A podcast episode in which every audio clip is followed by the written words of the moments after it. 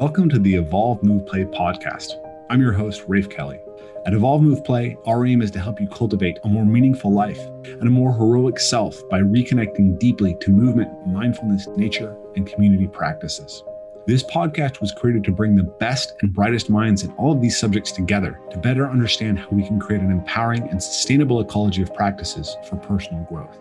If you're interested in being part of this ongoing conversation, the best way you can support us and get involved is by joining our Podcast Plus membership. By joining, you will get backstage access to our live podcast airing once a month, as well as a private question and answer session with me and our guests after the show. On top of that, you'll get access to our thriving online community where you can continue these deeper discussions with people all over the world who are just as passionate and curious about these topics as you. More details about the membership as well as the link to get signed up are in the description below. And whether you can join, be sure to like, share, subscribe, and hit that bell icon so that you can be notified every Monday when our episodes drop. Thanks so much for your support, and we hope you enjoy the show. Hey guys, welcome back to the Evolve Move Play podcast. This week, my guest is Jan Bloom. Jan Bloom is a martial arts instructor who specializes in Sistema, but also has a deep karate background and studied Pencak Silat and a number of different martial arts. He has a really fascinating perspective on martial arts. He's someone who's been highly recommended to me by a number of people in the community for a long time. He understands the role of play. He thinks from an ancestral perspective and thinks, in a lot of ways that are parallel to my own thinking. Of course, we differ a little bit on our perspective on Sistema in particular, which is a fun tension and something that we get to explore on the podcast. So if you're interested in martial arts, interested in how movement arts impact life in a more general sense, I think you'll really enjoy my conversation with Jan. Without further ado, Jan Bloom. Jan, welcome to the podcast. Yeah, thank you. So tell me a little bit about your background. You were recommended to me to speak to you. I know you have a background in a variety of martial arts, and also you have a science background as well. Can you tell us a little bit about how you got into the science and the different martial and movement arts that you've dug into? Well, next week I become 50, and my journey into martial arts started when I was 4. So it's 46 years. Yeah. And that's because I was bullied quite a lot, and my parents were not able to find any help. Mm-hmm. Nowadays, you go to a psychologist and stuff like that, but in that time, well, you had to find it out yourself. And then a friend of mine from school, every Tuesday evening, he went to this gym with a white suit on, and something told me that I have to follow that. And I was looking through the window, and I saw all kind of people throwing each other, and it was judo. Okay. So I begged my parents to bring me there, which they finally did. And my biggest victory was 6 months after I started judo, that the guy in the neighborhood who always bullied me, I threw him in the bushes with a shoulder throw like that. Wow, nice. But then he had a brother. And judo was not helping against that amount of flesh. And then in 1984, I saw the Karate Kid movie. Mm-hmm. And I thought, well, that's what I need to learn. Not only because of that kick, that specific crane kick, mm-hmm. but also I liked Mr. Miyagi. Yeah. So I was looking for this secret technique and Mr. Miyagi. And I was lucky enough to find a teacher who always emphasized cross-training. So go wrestling, if you want to improve your kicks, go to taekwondo. If you want to improve your boxing, you have to go to boxing. So we always did a lot of different things. So that started a journey into Aikido, Pencak Silat, which I still practice, by the way, my son now also. And then when I was 15, 16, my teacher came up to me and said, Jan, I want to quit teaching martial arts because fitness is financially more interesting. So if you want to continue, you have to do it yourself. So I did, but I didn't know what to do. Yeah. And so I got very interested in the behavior I saw with the kids studying. So you were 13 when you saw the Karate Kid, based on your age. So then you had basically 2 years, 3 years, and about 3 years. You know, was karate. Was that I heard? Yeah. I was listening to the podcast and you're saying was that Goju-Ryu or Shotokan? No, in that time it was Shotokan. Okay. Mixed with Kyokushin, so we fought full contact, but we did a kata of Shotokan. Okay. That was in the Netherlands. That's usual to train like that. Shotokan, kata, Kyokushin. Yeah. Lockdown. Yeah. Dutch people like to rough and rumble a lot from hundreds of years. Mm-hmm. But what struck me was, you know, a lot of, although I was 16, 17, parents came up to me with their children asking me for educational advice. Mm-hmm. What can I do with my kid who's too aggressive? What can I do with my kid who is not aggressive enough? And I witnessed something happening on the mat. The children changed. So the boy too aggressive became less aggressive. The girl not aggressive enough became more aggressive, so to say, or assertive, I want to call it. Yeah. And then I was on the point, I should go and study medicine, which I did for 2 years, but I didn't get the answers I needed. So then I switched to human movement science and educational psychology.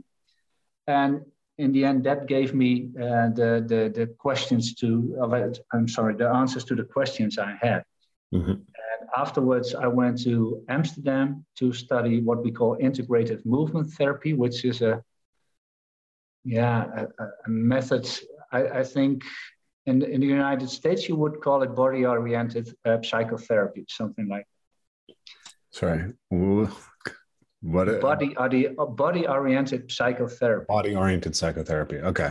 Yeah. Is that from like Wilhelm Reich or where does that? What's that? Yeah. Okay. Yeah. Stronger. My professor, Hilarion Petzold from Germany, he studied with Fritz Perls and Meloponti and all, you know, big names like that. So I was very lucky to find him. I still work with him. He's around 80 now. Still loves martial arts, and he also involves martial arts a lot in his practice. So that's nice. But that's my scientific background. And from there, I got involved with police because they liked the combination of my fighting ability, but also my theoretical background. Yeah. I could also explain why you should train in a different way. And from that assignment I got from the Dutch Police Academy, which brought me to Israel to study Krav Maga, I studied a lot of so-called reality-based self-defense method because the Dutch police wanted to know how should we train police officers if we want them to behave professional in a highly stressful situation. And in the end, that brought me to Russia. So I went to Russia. I met a lot of now big names, which were training in that time all together. So Talanov, Borshov, Ryabko, Vasiliev, all the big guys, they just trained together. Now they have their own schools. Yeah. Yeah, and then I got, that was 2001, I believe. And that got me very into the question, how can we achieve a maximal result with minimal effort? Is what the internal martial arts are stating, is that actually true? Can we achieve that when we have to fight someone who doesn't know us, who just wants to rip our head off? And can we win or submit a guy like that without... stepping into the same trap of, you know, using a lot of physical strength and stuff like that. Mm-hmm. And, well, it still keeps me busy. Yeah. So I was listening to another podcast with you, and they're saying you also have a background in Goju-Ryu, which you mentioned. Yeah. Can you tell us a little bit about that? It was when I started university, I met a friend who's still my friend, Eric, and he studied Goju-Ryu, and he that I also like martial arts. He said, oh, come with me because I train also karate, but I came there. I said, but strange style, you know, they move totally different. And but I liked the way they fought, because in Goju-Ryu, especially the IOGKF of Higaonna, they use Irikumi, which uses a lot of infighting and grappling stuff. So it's rather complete. And I really loved that. And I got more and more interested in also the background, in the kata, to move in a totally different way. And then in between, I studied with Jean Frenette. Maybe you know him. He was the Canadian Tornado in the 90s. He was world famous. He could kick 180 up. Oh yeah. And he did this musical forms. He was also the karate teacher in Police Academy 3. Okay. You know, stuff like that was not of my interest, but I also liked kicking, so I was a student of him a couple of times, and he also switched to Goju-Ryu. Okay. So that two things made me switch to Goju-Ryu, and which in my case is still one of the most phenomenal karate styles there is. Mm-hmm. Because of the, you know, with the breathing and stuff like that. A lot of karate styles talk about it, but they are not able to really explain to you how to do it. And then, I mean, I'm not an expert on karate. I studied Tang Soo Do when I was a small child. That's Korean karate, Tang Soo Do is just literally, my understanding is that it's a translation of the kanji from Japanese into Korean. It literally means karate, just in Korean. So I started Tang Soo Do, but only for a year when I was, say, 6 years old.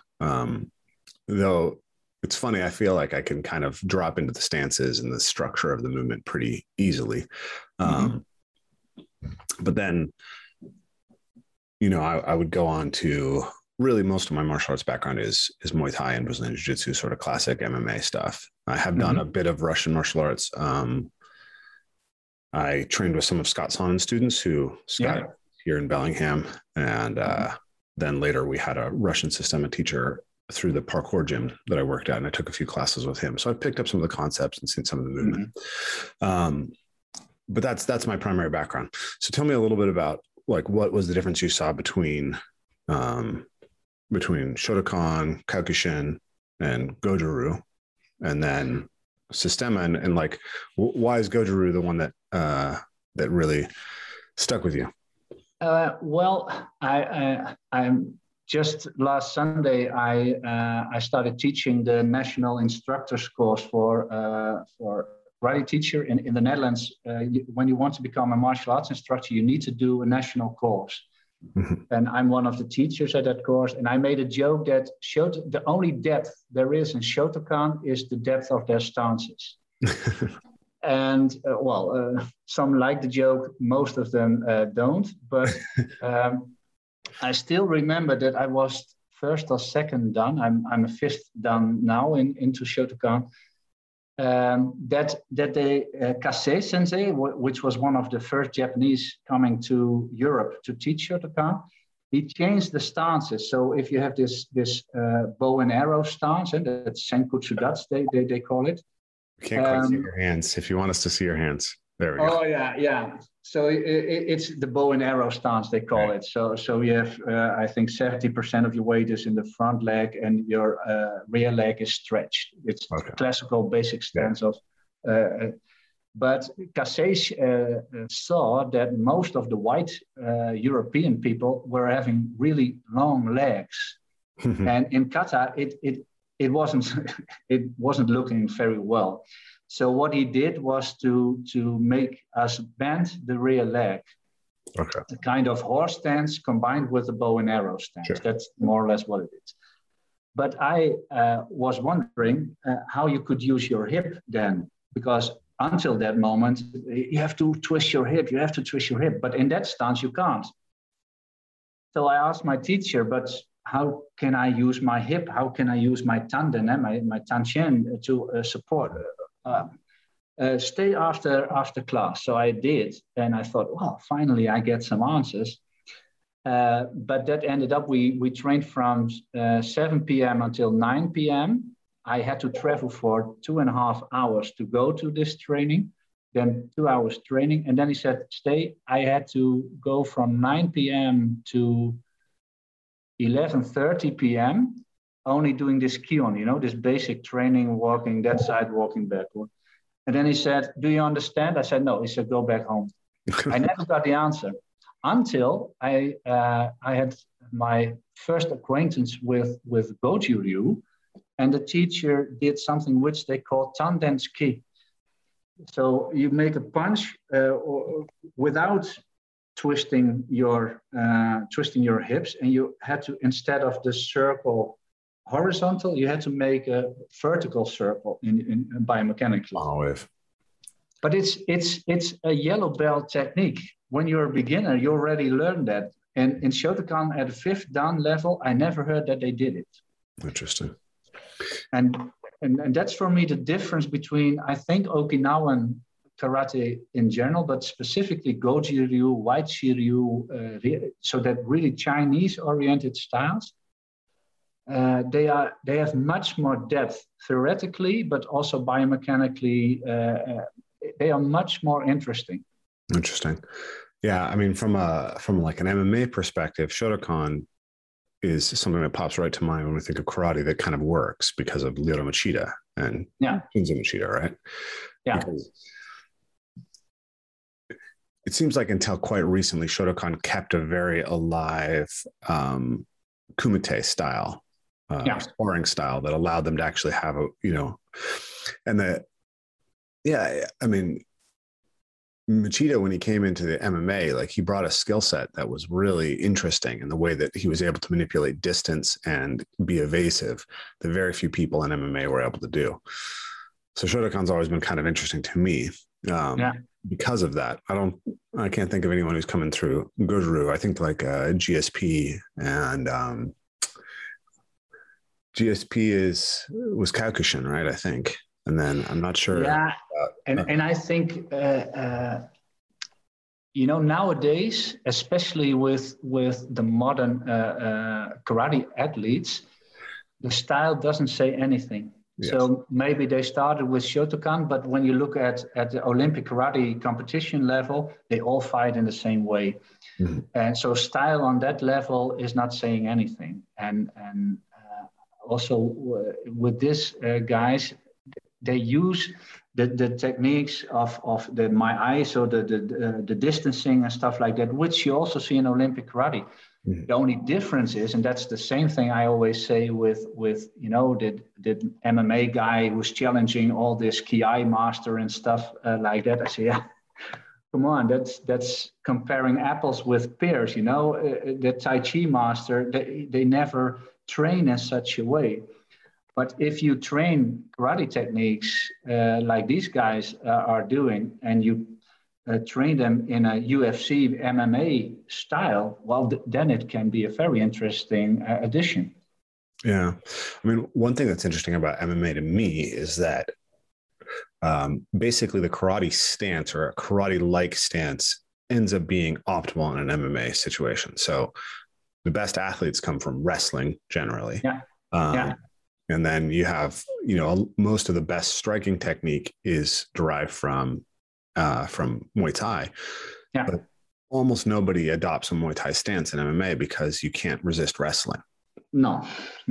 So the distancing and the set of techniques that are available have almost universally, I mean, not completely. There's different metas. But the best strikers tend to have a longer stance than you're ever going to see in Muay Thai. Yeah. And they tend to have lower hands. Yeah. Right? And you tend to see that a lot of the best strikers, like Conor McGregor, Davison Figueiredo, they use a long lead hand. Yeah. Right? So the lead hand isn't tight like a boxer, right? It's not, you know, sort of here like a Muay Thai fighter. It's kind of there. Yeah.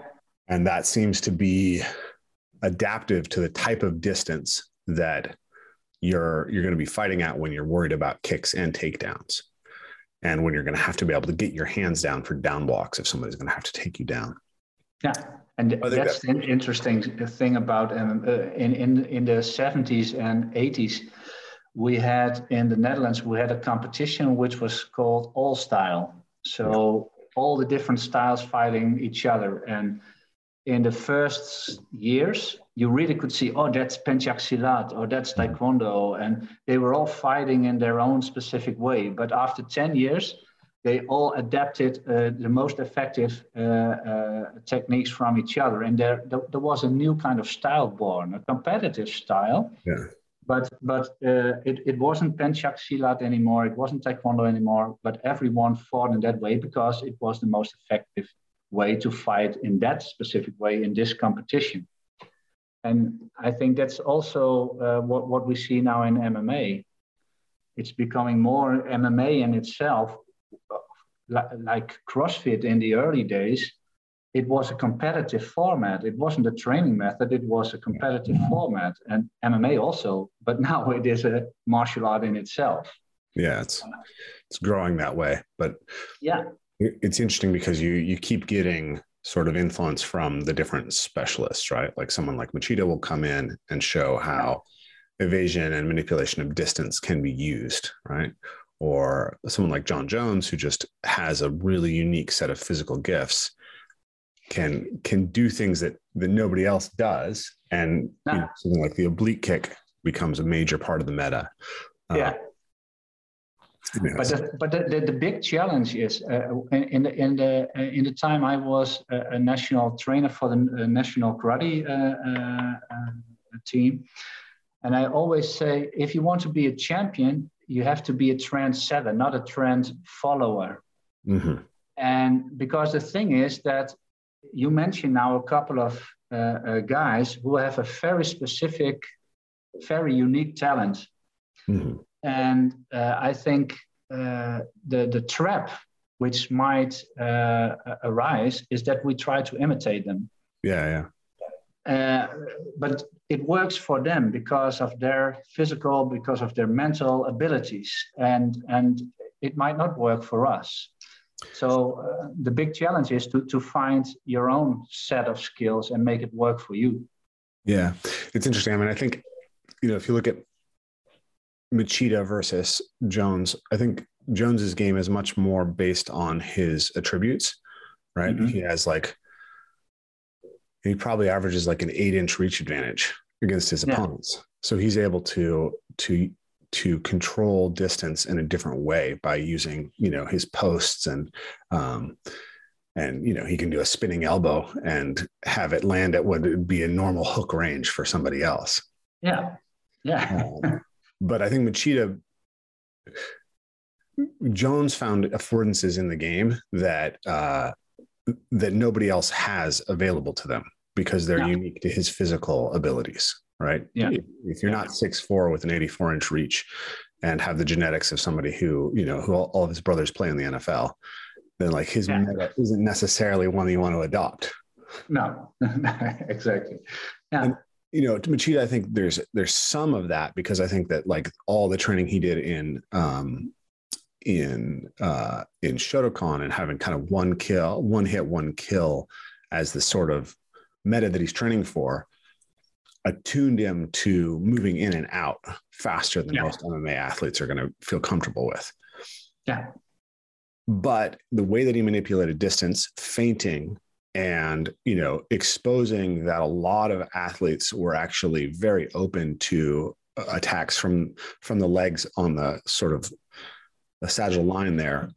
That's something that a lot of people were able to adopt, right? It just, there was a belief in MMA that front kicks didn't work and it was just incorrect. And he just exposed the flaw there. That was something that anybody could pick up. Yeah. Well, until this point, no one was able to use the front kick in an effective way. That might also be a conclusion. Yeah. Until this guy comes up and he is able to do it. Yeah. So, yeah, I think you have to be very careful with that kind of assumptions as an athlete. Oh, this is not working. Yeah, because you never met someone who was actually able to do it. If most of the top athletes are mainly grappling oriented. Mm-hmm.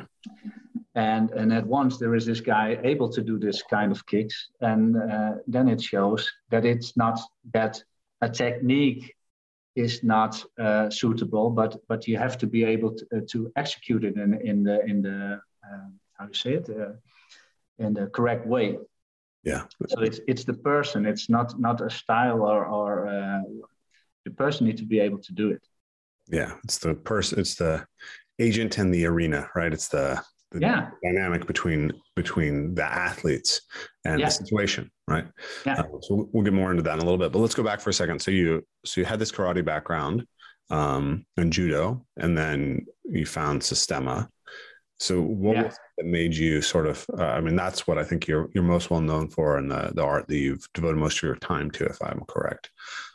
So yeah, I always stay, karate is well, I think the last 10 years, I didn't wear white suit anymore. Pencak Silat is still something I practice twice a week. And Sistema since 2001. My first exposure was with Ratunski of the Rus, who's also the teacher of Scott Sonnen, mm-hmm. which makes a kind of blend between Sambo and something else. Okay. And then, of course, Vasiliev came with his TRS videos and stuff like that. And I was, for the audience who's not familiar, Vladimir Vasiliev is probably the most well-known instructor in Sistema. I mean, Mikhail Ryabko I think Vasiliev and Ryabko are the most well-known. But it's like a bit like in karate, the father of modern karate is Chijin Funakoshi, but the fact that they are most well-known is not to say that they are the best out there. Yeah.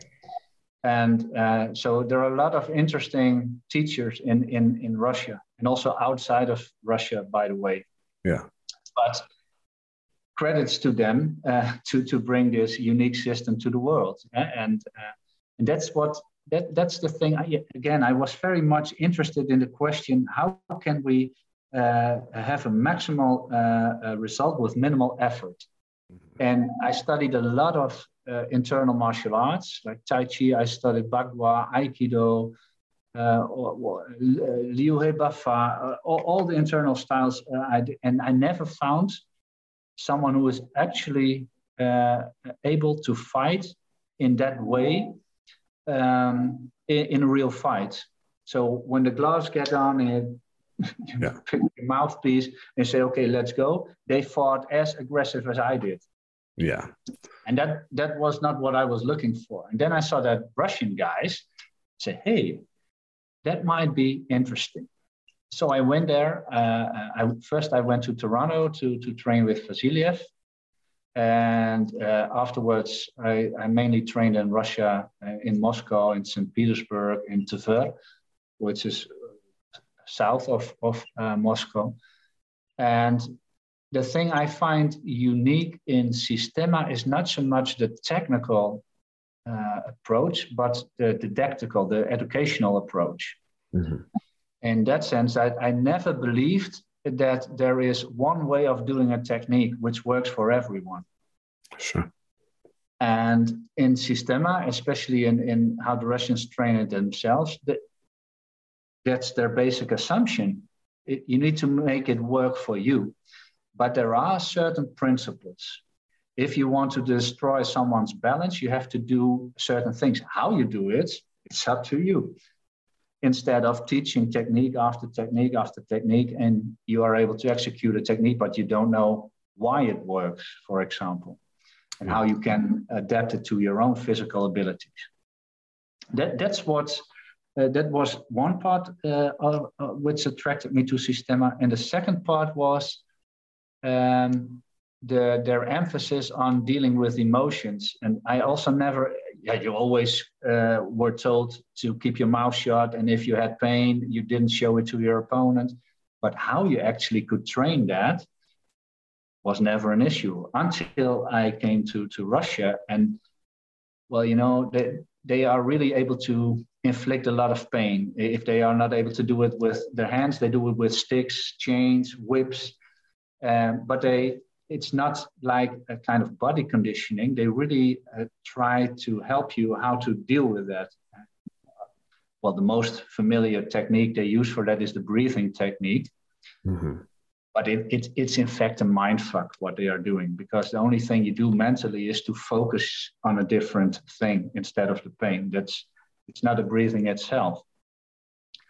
And of course, the stress element, which struck me also, because at the time I came back from Russia, and my mother-in-law, she remarried with a French guy, and he was involved with a L'Oreal. You know, I don't know if you know this brand, L'Oreal. They make shampoos and stuff like that.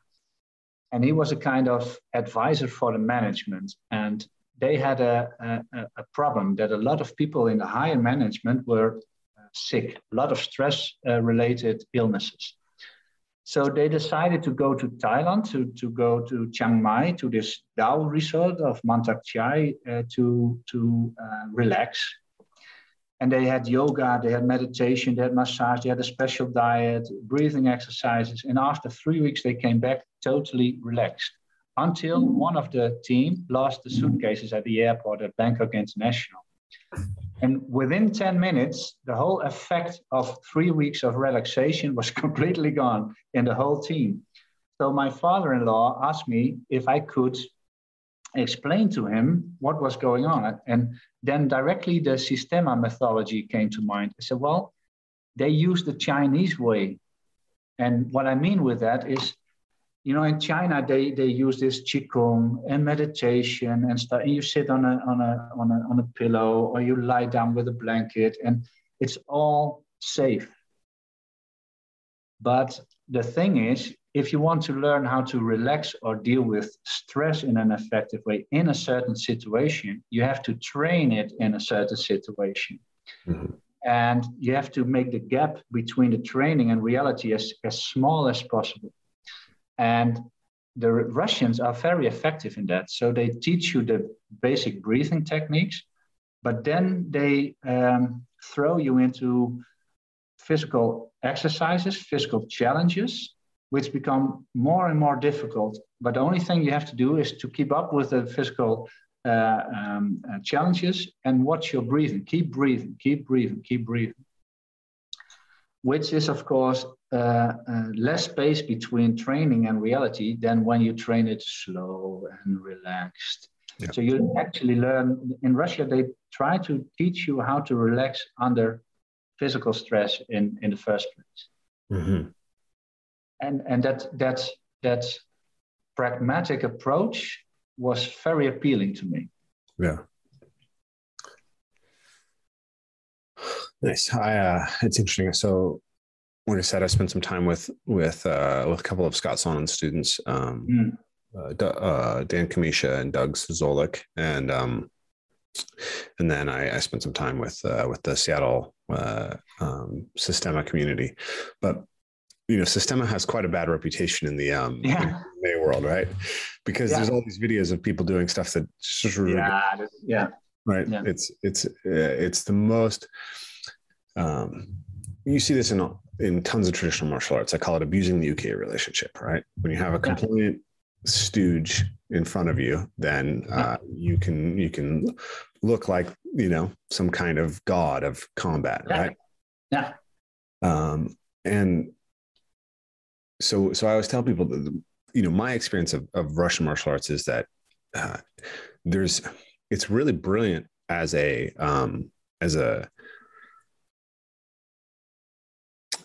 a overall body cultivation practice. Yeah, there's a like lot Aikido of stuff with the breath, a lot of stuff with the body relaxation. The fact that, like, actually elements of parkour are addressed in Sistema that you don't see addressed anywhere else. Like, one of my big complaints about the self-defense world is everybody talks about run away. Yeah, but they can't run. They're all overweight, wearing cargo pants, smoking cigarettes outside. And they have no idea about, like, you know, time to contact, like how, you know, like, how do you recognize egress, ingress, right? How do you, like, there's so many things that actually go into being able to escape, right? Like you tell like a small woman to just escape. It's like, well, maybe she's just not as fast as the man who's chasing her, right? For example. Yeah. So being more strategic than just running becomes really important. But that's something I like about Sistema, is that at least moving over obstacles is addressed. Yeah. But as far as the actual aspect of being able to fight, my experience of Sistema-based fighters is that most of them are not particularly competent in hand-to-hand combat. They're really great at taking pain, and they hit really hard. Yeah. But they throw very round strikes that are very highly telegraphed, that are easy to see, and they can't respond.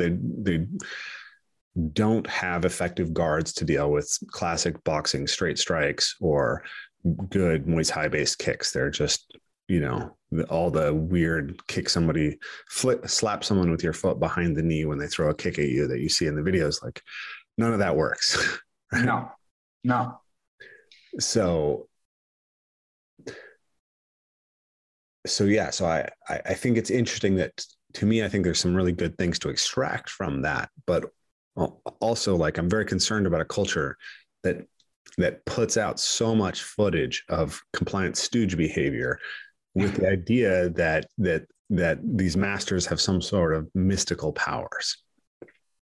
Yeah, and the biggest problem is more and more they came to believe it themselves. Mm. And when I first met Mikhail Ryabko, he was really able to fight. Mm-hmm. I'm not the best fighter in the world, but I can manage pretty well. Yeah. And I tried. It was with Fel Ryazanov, which is also a real solid fighter. And he saw it was in London the first time I met Ryabko. When was this? Saw in my what, sir? When was this? Like, what time? I think 2003, something like that. It was the first time he came to London. Martin Wheeler was also there. Mm-hmm. And Ryazanov saw in my face, well, you don't believe it. Eh? I said, no, the fat guy, you know, he is moving his arm like that and a foot like that. You're able to see it, but you don't. So when you're in front of him, he moves in such a way. He is not pulling punches, so there is no movement before movement, and that's what I found very, very interesting. And so he has a way of how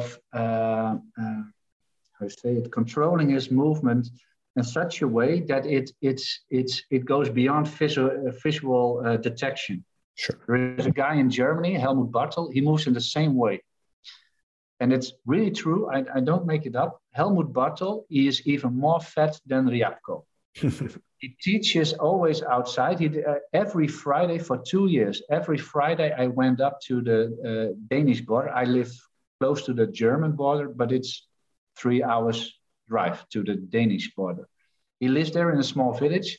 Whether it was 30 degrees Celsius outside or it was freezing, he was always sitting on his chair outside. And on a moment, he said to me, "You don't believe me, eh?" I said, "No, really, no." He said, "Hit me." And he was sitting on his chair. He said, "Hit me." So I did it in the Sistema way, you know, the slow. And I thought, "Oh, I know this game." He said, "No, hit me." Mm-hmm. I said, "You mean for real?" He said, "Yeah." I said, "Okay." Then I do it, and I really saw him sitting on a chair. And when I fell over the chair and I stood up and I saw him laughing.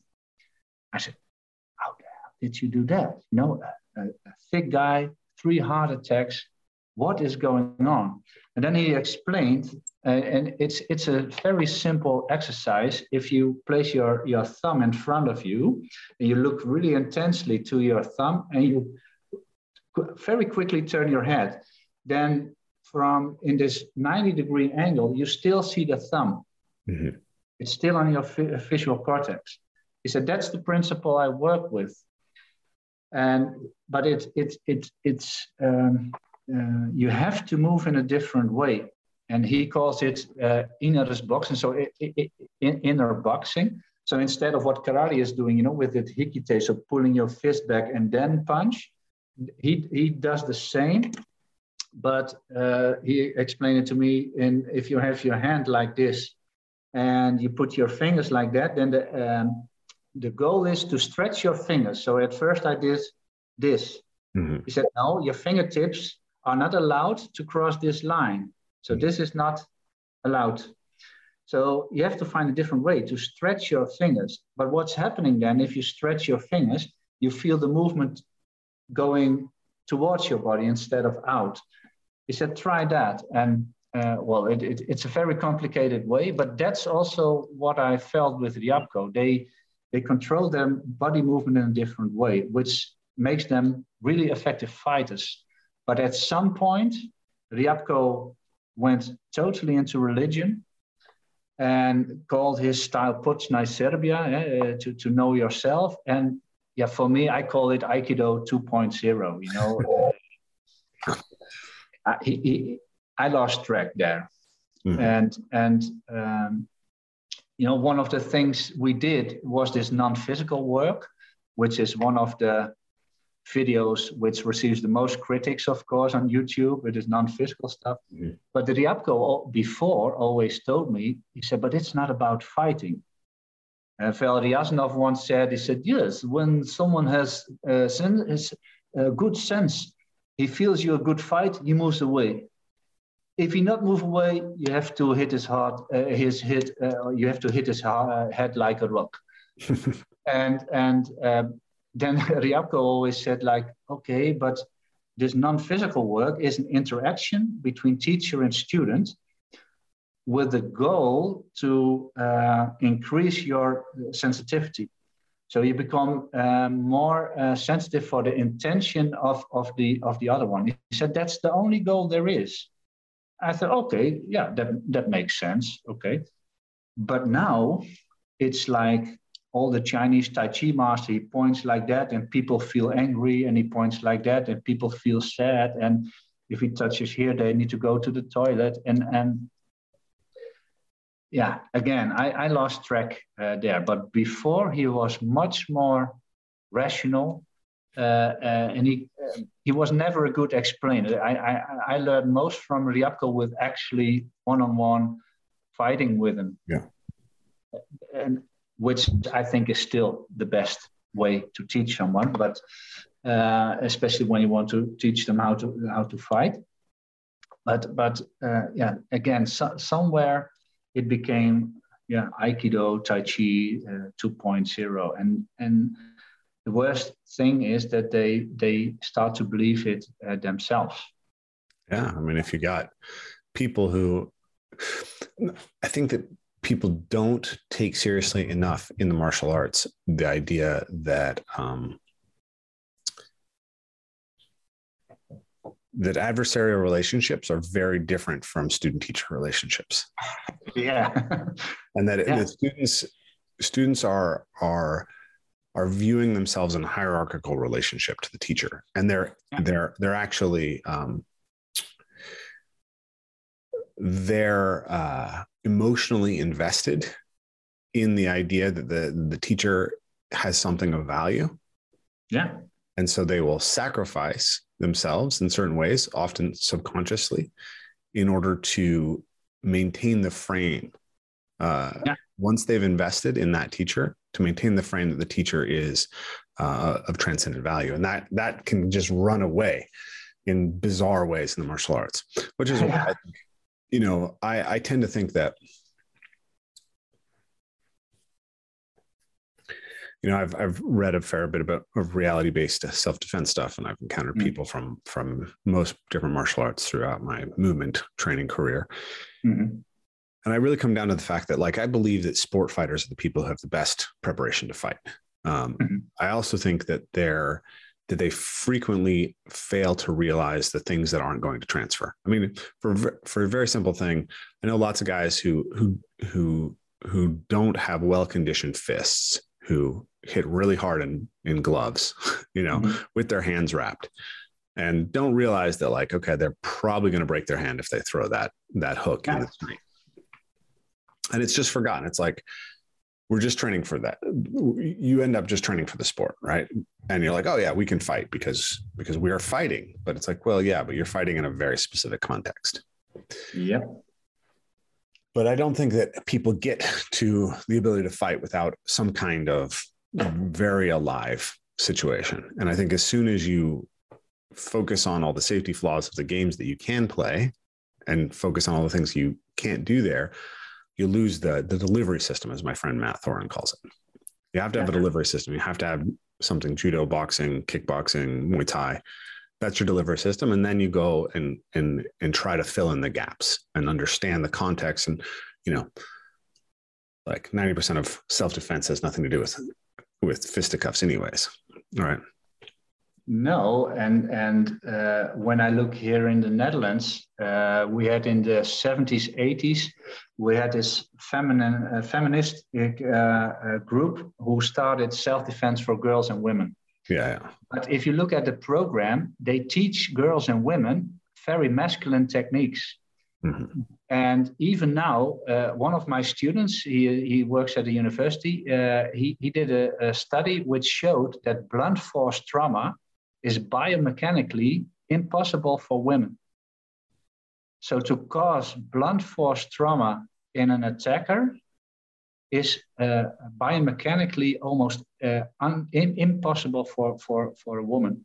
Well, I mean, I think you have to caveat that, because we can all go watch women's MMA and see lots of women causing blunt force trauma to each other. Yeah. But if you are 100 kilograms and a girl is 50, that's different. Yeah, absolutely. And I mean, I think people really misunderstand this. And I think that women's MMA is almost to some degree misleading, because it's weird, because like in basketball, you can see how big the gap is between male and female skill, because there's an objective metric outside of the two athletes moving, which is the hoop, right? So you can see how high they are relative to the hoop all the time. Yeah. But we're not very good. It seems to me that people are not very good at objectively seeing speed. We only recognize speed relationally.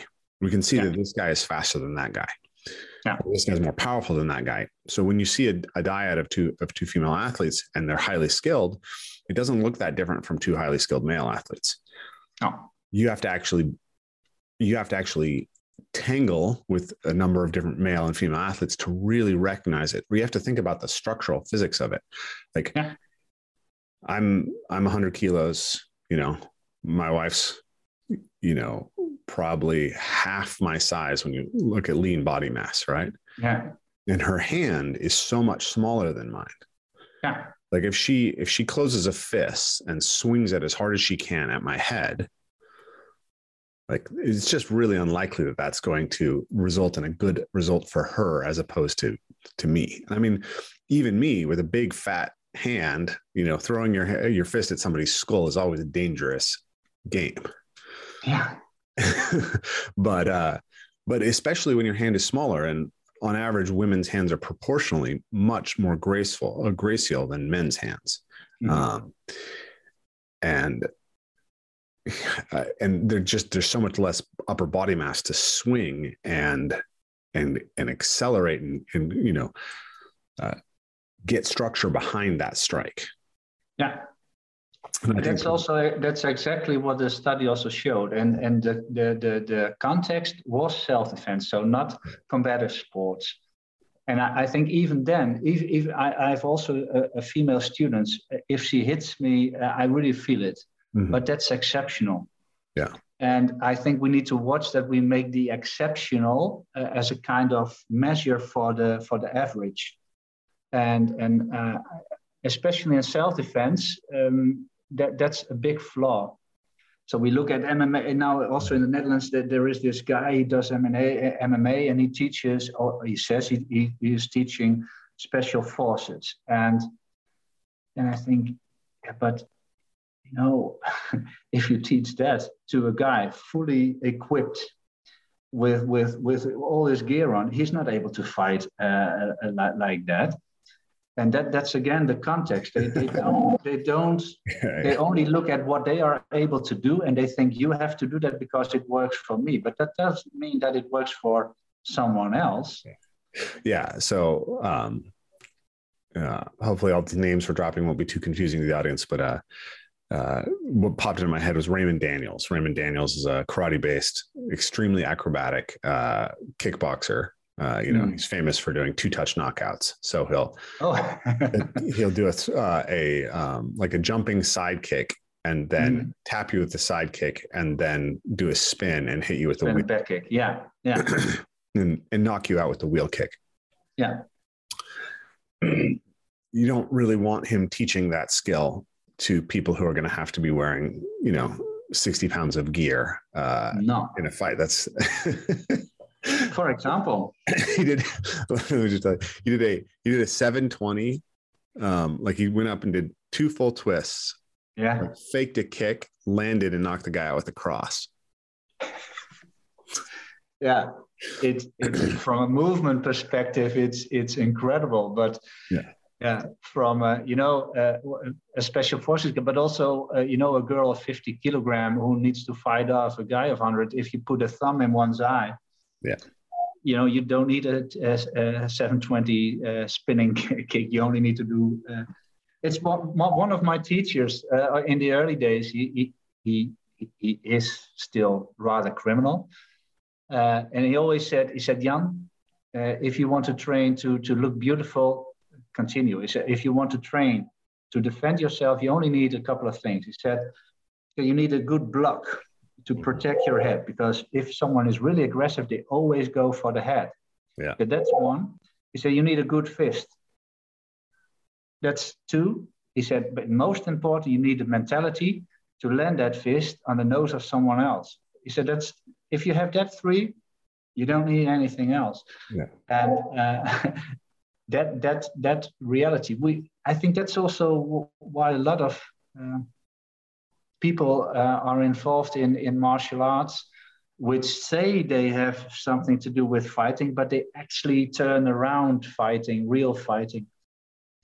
And so people don't want the reality of a real fight, but they want the fantasy of the illusion. And I think that's one of the biggest flaws. I love martial arts. I really love I almost practiced every martial arts there is, and I really love it. Still, I love it. But the biggest flaw is that they create illusions when it comes to your effectiveness in a real fight. Yeah. I mean, have you ever seen this? There's this comic. It's two people sitting at a desk, or like maybe it's a door that people are lining up for. And the one desk says, harsh truths. And the other desk says comforting lies. Yeah. A huge line for comforting lies. There's no line for harsh truth. And this is like, are you familiar with Steve Morris? No. Steve Morris he would probably reject the term self-defense and martial arts. Thinks that both worlds are completely filled with charlatans. Well, let's call him an expert on violence, right? Okay. Is a quite interesting character from the UK. Steve Morris or Lee Morrison? Steve Morris. No. Lee Morrison, I know, because it's more or less the same kind of figure then. Yeah, I mean, but, so one of the things Steve advocates is army milling, right? So when you start training, you should, fairly soon you get 20 ounce gloves, you get headgear, you get a mouthpiece. And for 1 minute, you have two guys go at it as hard as they can. All right. 100% can't move back. Not a sparring situation where you're darting in, trying to get points, just like 100%. Yeah. And his thing is, if you don't have the will to fight, like, it doesn't matter what techniques you have. You have to build the will first. You have to recognize where the will is. Yeah. Then you can build up from there. But he'll tell you that, like, when he installed things like this in his program, his student base went from 200 to 30. Yeah. Right? Yeah. Yeah. This is a problem for anybody in the martial arts community. The reality of what you're trying to teach is not very marketable. Right. The other aspect that, I've come to through many years of martial arts practice is, I'm very vulnerable, and everybody's very vulnerable. Yeah. No amount of physical training of combative skills will make me particularly, will honestly give me that much more advantage than I already had being a naturally sort of big, powerful, athletic guy who also has a calm temperament. Right? Yeah. Like those are big advantages already. Yeah, absolutely. And, I came back to jiu-jitsu after sort of 9 years out of jiu-jitsu and, still had my white belt, went in and just was bigger and more athletic than everybody in the gym. And that, a relative modicum of training, just knowing where people are going to try to attack me, allowed me to run through everybody on the first round. What's interesting is that second, third, fourth round through the gym, people start recognizing your strengths. But it's amazing that just the athleticism, on a first encounter can be overwhelming. Well, it exactly this, what you say now is one of the reasons that I introduced to the Dutch martial arts community, a different approach to basic training. Because most of the time, basic training, for example, in karate, is you start with kion, so you start with a punching, you start with a stance, you start with a kicking. But we see, especially nowadays, with all the children sitting behind their games and stuff like that, there is a real reduction of really basic stuff like coordination, flexibility, and stuff like that. So I said, maybe we have to redefine basic training in martial arts. Maybe we have to develop this basic athletic skills first before you teach them a technique, because some children don't even know what left and right is. and they are not 3, they are 12, they are 13. Mm-hmm. So that's a big challenge. So if you stay with the idea that basic training is teaching someone punching and kicking, then you miss something. And I see that what you described, just your experience, I see it all of the time, that the more, I think Emily Conrad once called it the kinesthetically gifted people. Mm-hmm. You see it directly. And they don't know how to do a triangle choke or how to do the guard or stuff like that. But somehow they have this movement intelligence which enables them to stay out of the claws of someone with a blue belt, for example, in BJJ. And I think, okay, if that's true, so some people have it, well, they it may be God given or nature gives it to you, but it is, you can learn it, it's teachable. Yeah. And maybe not until the same level as the natural talent has, but you can teach it, and maybe it's your responsibility as a teacher to first spend some time to help your students to develop this general athletic abilities before you actually throw them into the sea of technique. Yeah, I mean, I think that, this is the idea of natural movement. This is, yeah.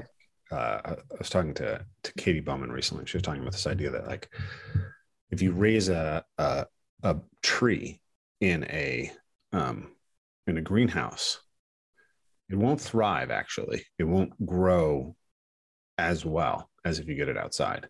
But also, once you take it outside, it's very likely to get injured because you've removed the wind, right? Mm-hmm. And the rain. And those are the things that cause the tissues to grow strong in a tree. Mm-hmm. So before you can take a tree outside, you have to harden it off. You have to start slowly exposing it to the outdoor elements. And what we have is a population that is like trees that have been raised in greenhouses. We are a sedentary population. Yeah. And we are,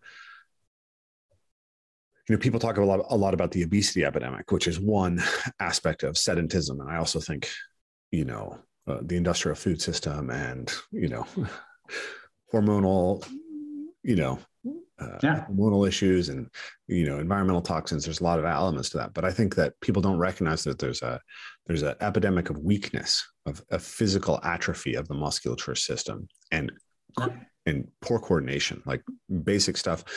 You know, I haven't found a scholarly resource on this, but I've heard a number of teachers talking about this idea that it's becoming less and less common to find kids who can skip.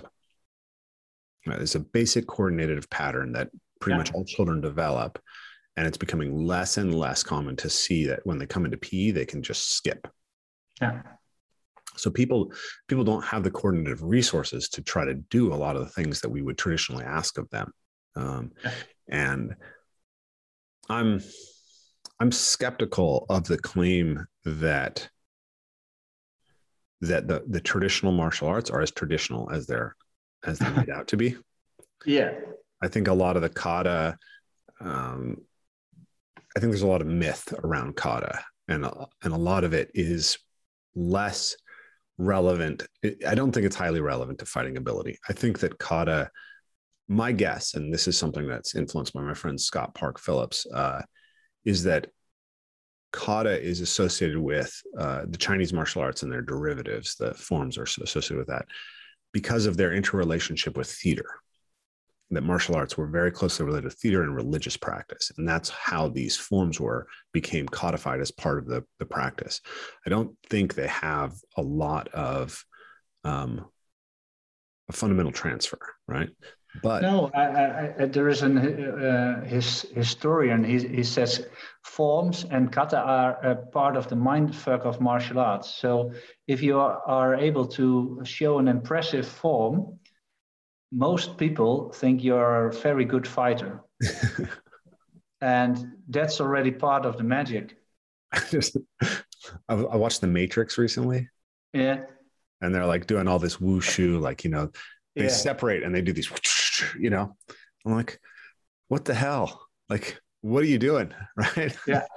And then they throw all these strikes that are, you know, out of measure, completely, you know, ridiculous. And this is what we saw, right? But this is probably part of Chinese theater for thousands of years, right? Or it can be. And it's a proven fact. Harry Cook, it's a karate historian. He passed away a couple of years ago, but he did a research. He actually received death threats because of the book, because he showed, really proved that kata and Shotokan were... you know, after World War II, most of the Japanese students were or dead or that traumatized that they forgot how the kata were be done. And so they, it was a bit like this and a bit like this. So and in fact, after World War II, there is a kind of black box. So, and that's what kata is nowadays for most of the Japanese. Yeah, so... I think that fundamentally martial arts all over the world were largely taught in a way that was probably more congruent with like a constraints-led approach now or nonlinear pedagogy prior to relatively recently. Not as sophisticated as that, not as, you know, not as tightly maybe constrained and like designed as people can now, knowing what we know about it. But basically, I think that you would play the game, whatever set of games that were involved in the type of combat that you did. Wrestling is something you see in every culture in the world, some sort of boxing games. You'd maybe have some more limited versions for a safety version, right? You'd spar with swords and weapons using blunted weapons or padded weapons. And then you'd practice techniques, right? And those are the two main aspects of it, right? And I think that there was something that happened in the Asian martial arts. This is my guess, is that you had the forms, which were really part of its connection to the religious and theatrical aspect of martial arts, which were passed down through these lineages. And then when the Western perspective on scientific methodology and treating everything basically as an engineering practice was kind of installed in the East, that's where we got this everybody in straight lines, which is also a great way to be able to teach a lot of students at once. Yeah. And that, to me, it looks a lot like Swedish gymnastics, right? It's basically where I think a lot of it comes from. It's factory-based movement. Yeah, and it helps to brainwash military. Yeah, well, that's actually one of the hypotheses why everyone needs to do the same at the same time when someone shouts at you. Yeah. It's in fact military didactics. Yeah. But I think something comes to my mind now, that something you said before about the movement culture, the obese pandemic and stuff like that. I think what a lot of people also think nowadays is, I just this weekend I had a discussion, with someone. He promoted, if you train twice a week, then you lose fat. And I said, oh. And then I started a discussion with him and said, oh, so you give them vitamin M. Mm-hmm. He said, what do you mean with it? I said, well, you offer them a supplement. He said, it's the same like you eat McDonald's Happy Meals every day, and twice a week you go to a pharmacy, you buy a multivitamin, and you think you become healthy with that. And you offer them twice a week 1 hour of physical training, and you think that's enough to counter a sedentary lifestyle. So isn't it your responsibility as a kinesthetically gifted human being that you help other people to integrate more movement into daily life, instead of sitting on a couch watching Netflix, to get off this couch walking with a dog every day, you know, instead of thinking that a kind of excuse training twice a week will counter all the hours sitting on a couch. And I think that's a big flaw I see nowadays in a lot of, if it's yoga, Pilates, I don't know. They create this thing that if you do this, then it's good for you, but they don't make a transfer. They don't help people to transfer what they learn in this dojo or yoga studio to daily life. Yeah, I think that's the biggest job movement teachers have, is not only to promote their 2 hours a week and their own most sufficient, most sophisticated methods. No, I think what can you do to help your student to integrate it in life so movement becomes more natural to them? Yeah, I mean, speaking my language, I think actually Katie Bowman has gone deeper on this than anything else. She calls her stuff nutritious movement, right? And the idea is that we need to, well, one way that I described it when I spoke with her was that we can think of a movement culture, right? Or movement cultures, which is sort of like the elements of our culture that are very specifically about movement, right? So parkour is like a movement culture, right? It's like, it's a cultural thing that you do and that is oriented towards getting movement done. Yeah. And so we can add more of these things. We can have more movement culture, but we can also look to have more movement within culture, right? So gardening, gathering, hunting, like these are things that the output is not the movement, but movement is required to achieve the output. This is a lot of what Katie is advocating, is like, how do you shift the sort of the strategies around how you educate your children, around how you feed yourself, around how you do all these things so that you're harvesting more movement all the time. Yeah. So within Evolve Move Play, we talk about this is a movement practice versus the movement lifestyle. Mm-hmm. We want people to establish a movement lifestyle as a first thing, right? Along with the movement practice. The practice helps anchor everything, right? Mm-hmm. But ultimately, you can only achieve so much in even an hour a day when the other 23 hours a day look like a standard, Western lifestyle. In those other hours, we pay other people to move for us, to clean the garden and to cook and stuff like that. Yeah. So like I'm trying, in my own life, I think about trying to adopt the mindset that, when I'm doing the dishes or when I'm sweeping or when I'm vacuuming, that I'm actually harvesting movement. Right. And like, small things like, getting rid of my automatic coffee grinder and replacing it with a hand crank coffee grinder, right? All these little things to get more movement in. You know, the research on this is really interesting because just from a purely like, you know, body composition standpoint, if you work out hard for an hour, you might burn 300 calories, right? Mm. If you have higher non-exercise physical activity throughout the day, you can burn 1,400 more calories a day. Yeah. Yeah. So the impact of your non-exercise physical activity on your health is often superior to anything you can achieve in a, you know, normal exercise system. And like, I like to do things where I, you know, go into a canyon and climb down the canyon in cold water for 8 hours. That's going to burn a lot of calories. It sure does. It sure does. That's not most people's normal experience of exercise. No, no. And even that, you know, in the Netherlands, we had this discussion a lot. Most of the time I tried to keep my mouth shut, but on a moment I thought, no, the thing was that a lot of good movers started to promote themselves as, how you call it, the measure for good movement. If you were not able to stand on your hands for 1 minute, you're a loser. If you're not able to touch your toes with stretched legs, you're loose.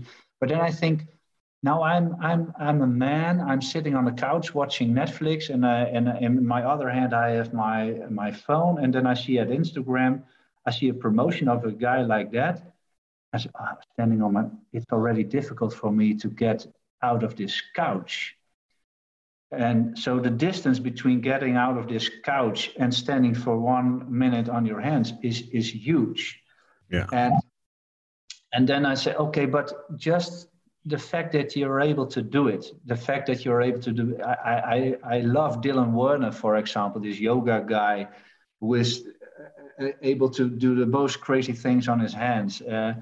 I find it wonderful, but is it good movement just because he's able to do it? I can also eat 20 hamburgers a day, maybe, but is it good?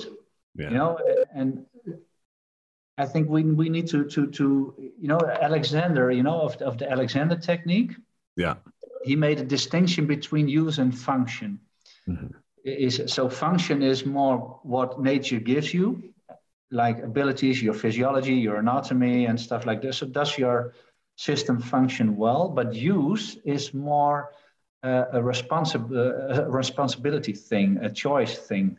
What are you doing with it? And I think what you just told about how you address movement within your system is also addressing this use part. So you can go totally into function, but that doesn't mean that someone sitting in the couch is motivated to do it. You need to address something. You need to touch them on their responsibility and their freedom of or no, maybe not, maybe even more that they have the power to make a choice to get out of this couch. Yeah. So, I mean, this is essentially the same thing we're seeing in the martial arts, right? Mm-hmm. Blown up in scope, right? Yeah. So take a wushu world champion, right? The way they move is going to impress anybody, right? This is somebody who can flip and spin and bounce incredibly high in the air, right? It is, yeah. Super flexible, can put their toes on their forehead. And then take, you know, Roy Nelson or Derek Lewis, I guess, is a good example. Fat guy, you know, probably gets tired walking upstairs.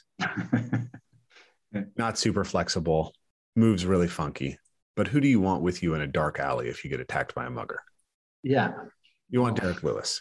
Yeah. Derek Lewis has lightning in his right hand. Yeah. Knows how to fight and is willing to fight, right? Yeah. And has the mentality where, like, there's this funny meme about Derek Lewis and how he doesn't have traditionally good jiu-jitsu, and he keeps getting in jiu-jitsu situations and he just sort of shrugs it off, right? Okay. Yeah. Grappler takes you down, just say no. Grappler tries to make you, just say no, right? Yeah. But you have to have a certain mentality and a certain physical robustness to achieve that, and it doesn't necessarily look like super aesthetic. No, people mistake the aesthetics for their reality. And it's the same thing. Exactly. And I think this is a very important message. You know, just because it looks good, it doesn't mean it is good. And it is not the measure for good movement. Yeah. It depends on a lot of things. So, you know, the guy who kind of started the current idea of movement culture is Corsito Portal. And he put out this video, which has, you know, maybe 1 million views or something right now, of him doing capoeira skills, but without the game, right? At a very high level, mixed with, you know, really high level gymnastic strength. All right, so he took the floreo skills of capoeira and he hybridized them with gymnastic strength and called it self-dominance. And then everyone wants to follow in the footsteps of this idea of self-dominance. Any idea that I can think of how my body can move, I want to be able to do that. Mm-hmm. So I started to think that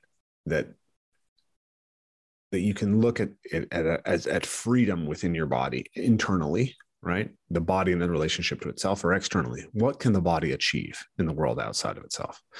And I have a friend who's a parkour athlete who, like me, is also a martial artist. He also studied dance. And he's not particularly strong and he's not very flexible, right? But he can run away from the police really well.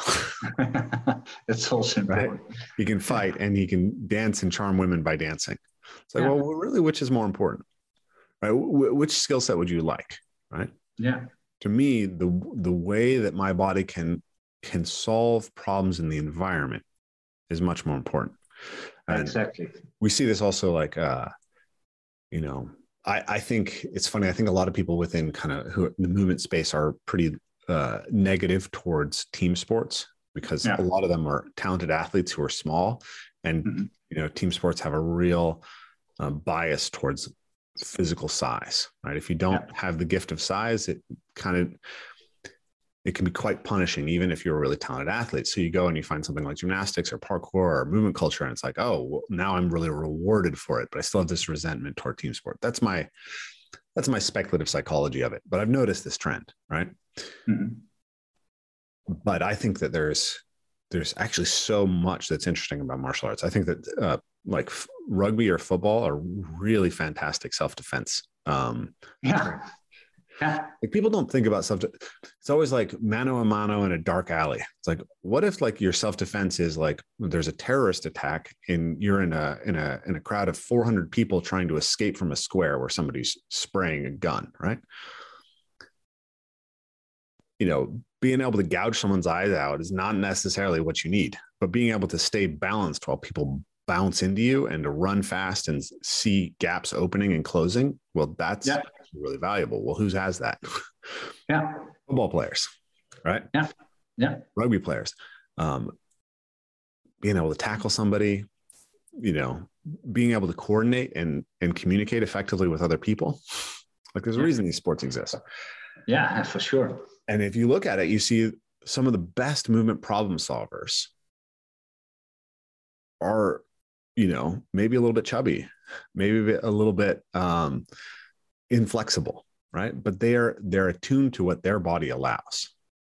And yeah, and I think there, as a culture, we make a big mistake. You know, I don't know how it's in the United States, but here in Europe, all schools need to invest in what we call 21st century skills. Okay. But if you look at the educational program, it's all about how to use computers, how to do this, how to do that. So I was in a board of a local educational foundation. And I said, but just imagine, look at how our climate is changing. Mm-hmm. So I can imagine that nature at one point is saying, human, you fucked up. I take charge now.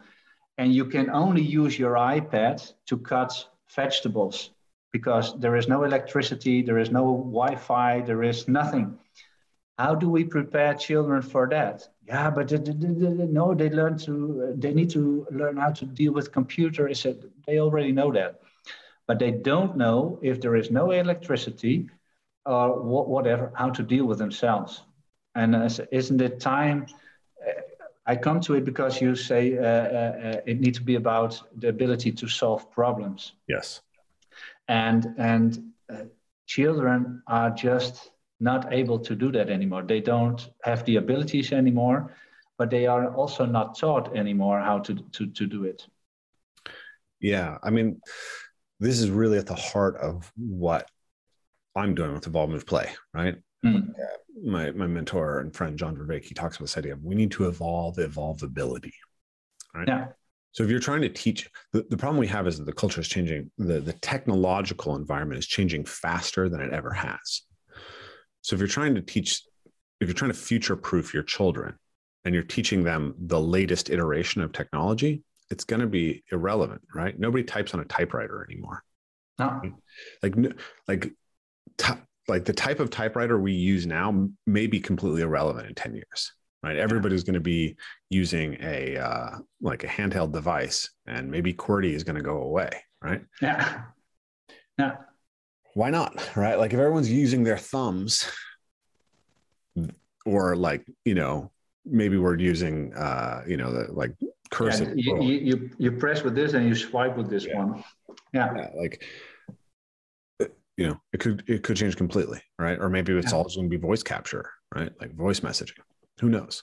So what you should ask yourself is like, okay, if I had been educated in 1950 or 1980 or 1880, which would have been the skills that would have held me well in all of those environments?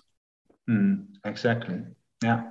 Right. And then you say, well, a child who has those is going to be able to adapt to the new things. And I think play is actually the most... Are you familiar with Nassim Taleb's idea of Lindy? No. It's a really cool idea. So Lindy is basically the observation that cultural artifacts, their longevity is predicted by how old they already are. So the living thing, the older it is, the shorter its projected lifespan is. But with a cultural artifact or institution, the older it is, the longer you expect it to stay around. Okay, so it's not I'm the best because I'm the oldest, but I'm the oldest because I'm the best. Exactly, right? Yeah, Okay. So there are many, like there was thousands of classical composers, right? And there's not that many who we currently know, right? No. But, you know, and maybe some of them were great and some of the ones that we have now aren't the best. But nevertheless, like Mozart, Beethoven, Bach, right? They've been around for a long time. So if you ask like 100 years from now, are we more likely to still be listening to Bach or the Backstreet Boys? Or I guess that's an old reference, I should say, Cardi B, right? Yeah. Probably Bach, right? I know who the Backstreet Boys are, but the latter I don't know. Okay, you don't want to know. Who, you know, what are we going to be reading 100 years from now? The Bible or Twilight? Mm-hmm. But don't you think that attribution also impacts this process a lot? You know, there is this experiment. I don't know the name, but he was in the 90s or something. He was one of the most famous violin players in the world, and they put him in a metro station in New York. They put him clothes on in such a way that he looked like a clochard, you know, a drifter. And they made him play one of Bach's most difficult violin pieces. No one even paid no notice to this guy. Mm-hmm. And normally, if he comes to Amsterdam in the concert, we call it the Concertgebouw, is one of the most beautiful and best concert places in Europe.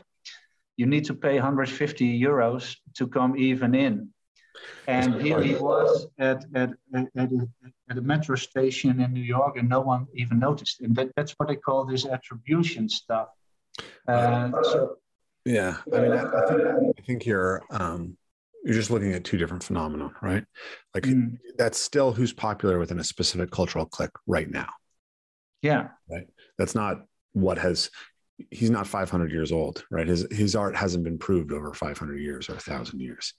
No, but I mean with that, if Bach was this violin player and he was promoted by a specific part of culture who had a lot of power, and other people took it over and over and over, generation by generation, then the attribution is at the cause of it. And maybe someone who was much better than him, sure, who was in this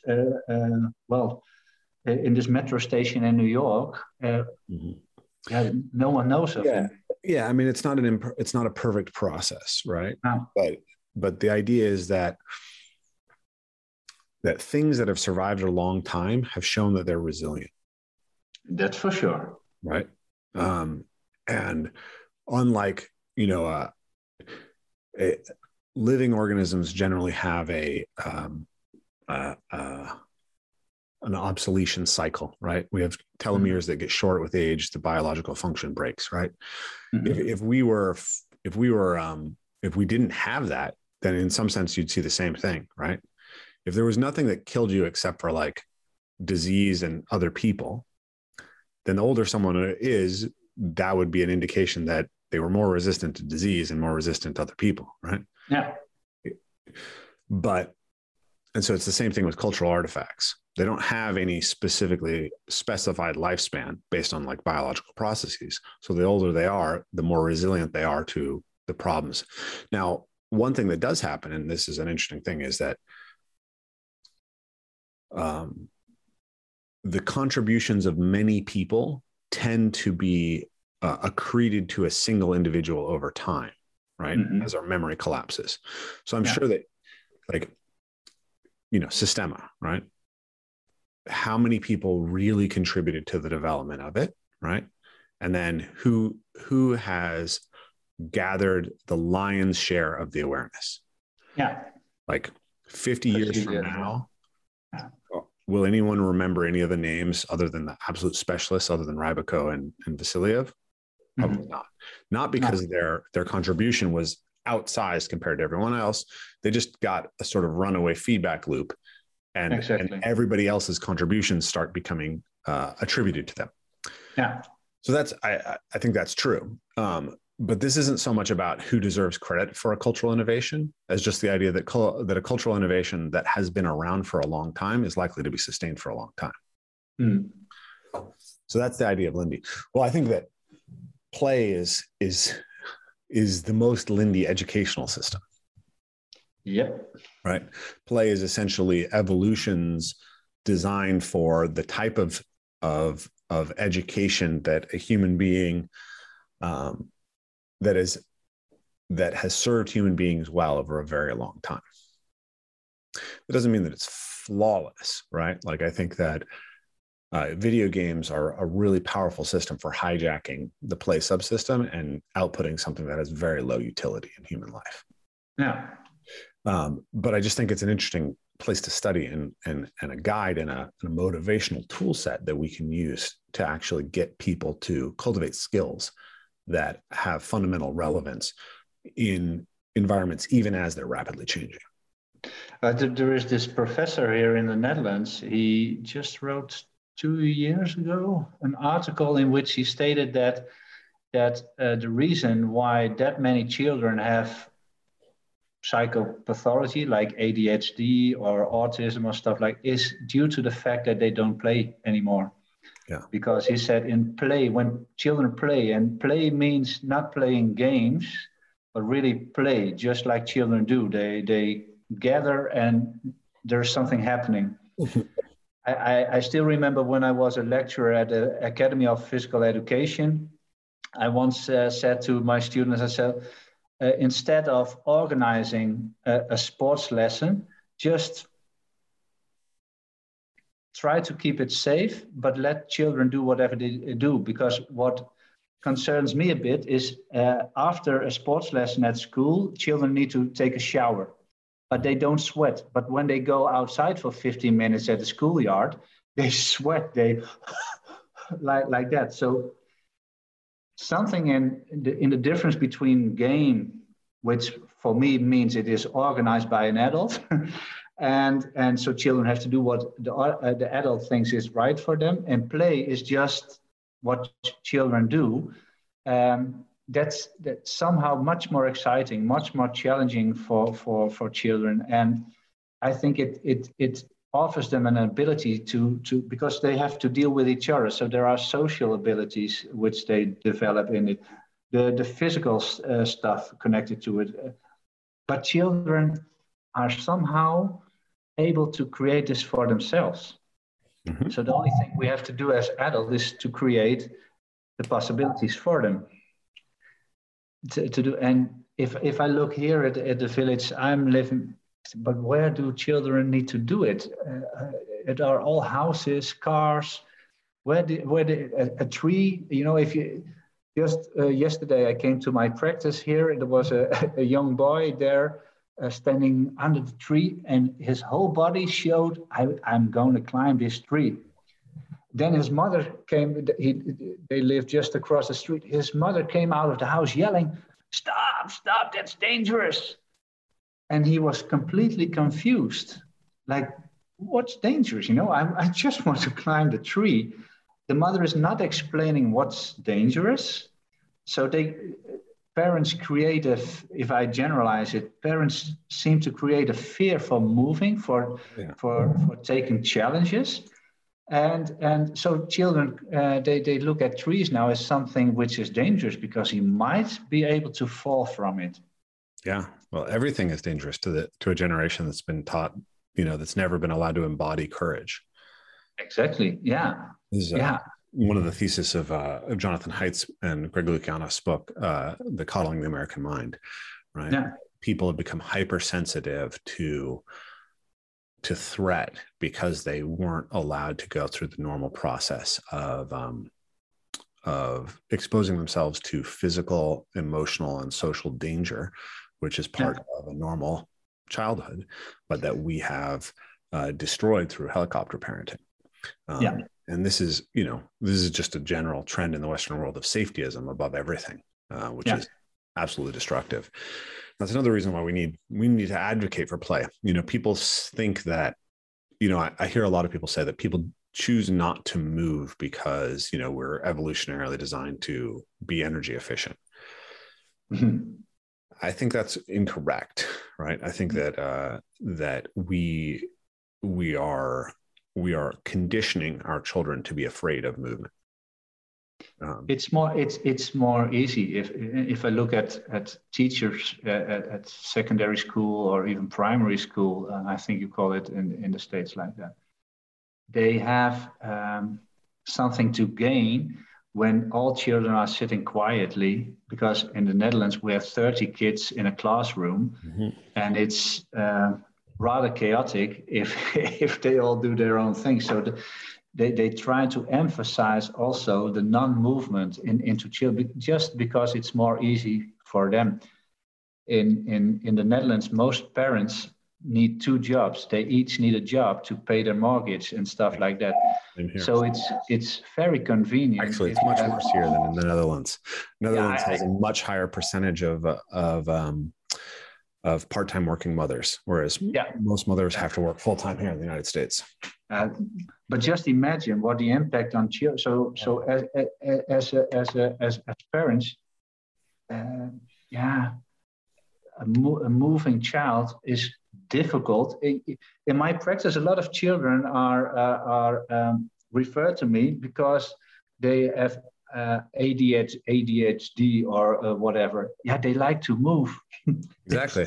I think but they are not allowed to move. Yeah, and then they become difficult because they want to move. Yeah. And then we call it ADHD. Yeah, I mean, I am diagnosed with ADHD. Most of the leaders in the parkour community have ADHD diagnosis background. Yeah.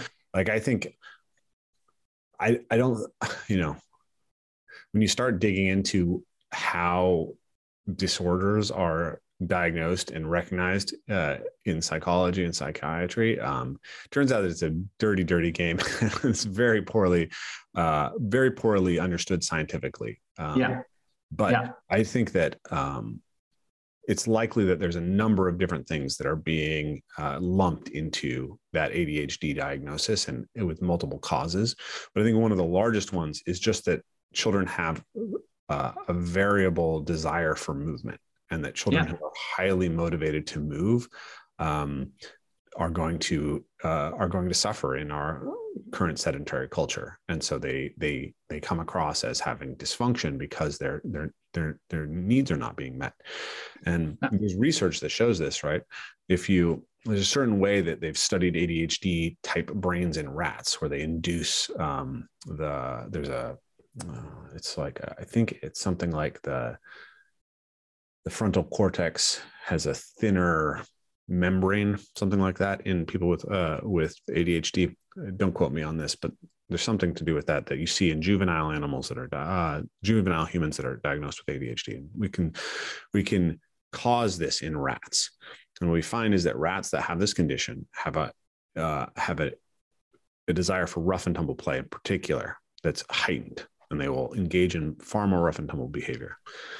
And if they just allow the rat to meet its normal desire, its intrinsic desire for rough and tumble play, then its brain will develop normally, and it will have the same type of adult brain as the rest of the rats.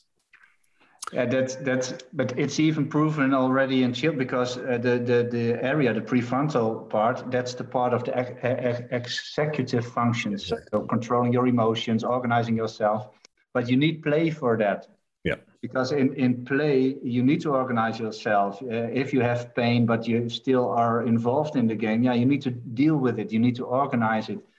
And it's already shown that especially play. So if you are you probably know it better than me because you do it a lot of times.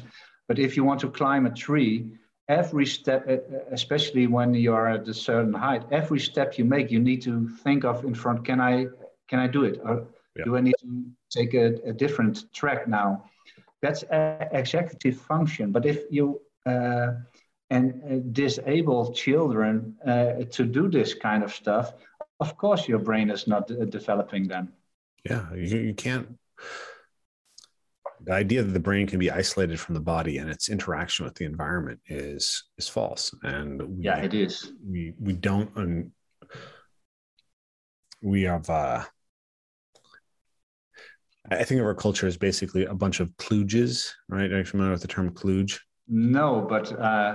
So a kludge is essentially when you're doing software engineering and you discover a problem, and you don't have time to go back to the base code and rewrite it so the problem isn't there, and you just put some quick and dirty solution on top of it. You basically throw some tape on it, right?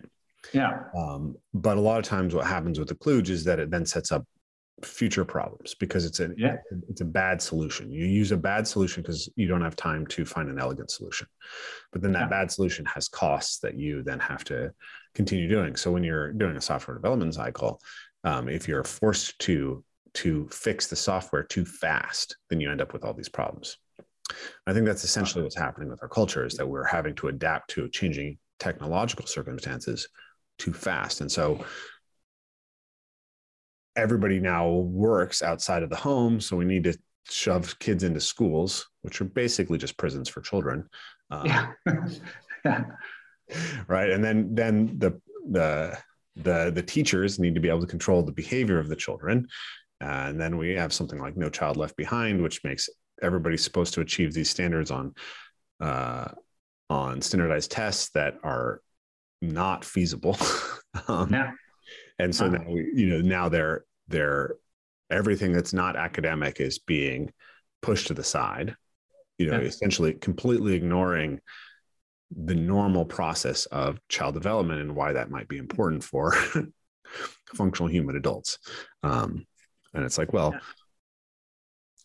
child. If they dysfunction, we send them to a martial arts school to re-educate them. And the parents go to the Wim Hof method and bathing in ice, and they think that's helpful also. But how did you call it? Smooth?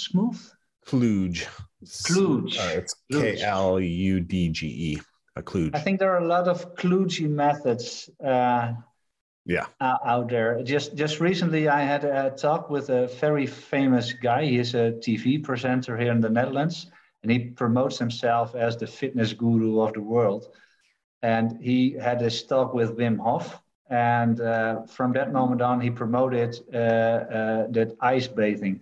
So all the well-known Dutch TV persons, celebrities, they are encouraged to bathe every morning into ice. And he said, yeah, that helps to reduce stress. And I said, no, it doesn't help to reduce stress. It's yeah, but scientific, yeah, but the Wim Hof method is a bit more than only bathing in ice. He said, but if you look at stress, stress is nothing. Stress is neutral. Stress is that what your body is doing to help you to deal with a challenge. It's not negative or positive. It's about this stress, the negative stress, is more or less connected with a kind of powerlessness. And now imagine that you think you see this bath filled with ice cubes, and you think, I'm not able to do this. And 2 minutes later, you step out of the bath and you actually did it. Yeah. So maybe that's the real effect, not the bath, but the fact that you give yourself the message, I thought it, I was not able to do it, and I did it anyway. But then the bath is not the thing. The ice is not the thing. Maybe going with you in this canoeing stuff has the same effect, because people say, it's acute stress. It's waterfall that you can positively acute stresses that you can positively change. It's like why we like to watch tragic movies too, right? Yeah, because you can experience this intense emotion and then be able to have it resolved and let it go. Yeah. And that can be healing, that can be inoculating for the reality of future traumas. There's a reason why I approach, but I mean, there is evidence on like heat shock proteins from saunas and how those impact, growth hormone and stuff. So I wouldn't say that we necessarily know there's not other things going on, but certainly, one of the fundamentals of any physical practice is this ability to choose to take on a problem that creates a stress response that can be positively resolved in a reasonable frame, right? Yeah. The problem that we have with a lot of our work stress and other stress like that is that it's chronic, right? And that's relatively atypical from an evolutionary perspective. So I have to go. I'm going to go get a massage. Oh yeah, I see it. Yeah. have an acute stressor that will then be resolved, and then my body will feel better. Exactly. So Jan, any last words, anything people should know as far as working with you or where you're at online, how to follow up on your ideas? Yeah, well, I think I'm on social media. That's the reason why Tom Campbell probably gave you this idea to invite me over, because I'm not one promoting myself pretty much. Yeah. But if people type my name, they will find me. Okay, sounds good. Have a good day. Thank you for having me over. Yeah, it was a very fun conversation. I look forward to future chats. All right, bye-bye. Hey, you've reached the end of another Evolve Move Play podcast. If you enjoyed what you heard, if you want to be involved in the conversation, please consider joining us in our new membership subscription so you can get access to question and answers with our live speakers once a month, question and answers with me once a month, and a dedicated forum to discuss everything going on the podcast, as well as a general discussion of movement on our general movement forums. If you're interested in that, make sure to check out the link below, get signed up, and join a part of our membership community. If you can't join our membership community right now, it's still always helpful if you can like, share, and subscribe, and even hit that bell and get notifications for upcoming Evolve Move Play podcasts. But adios for now, and we'll see you next time. Thanks, guys.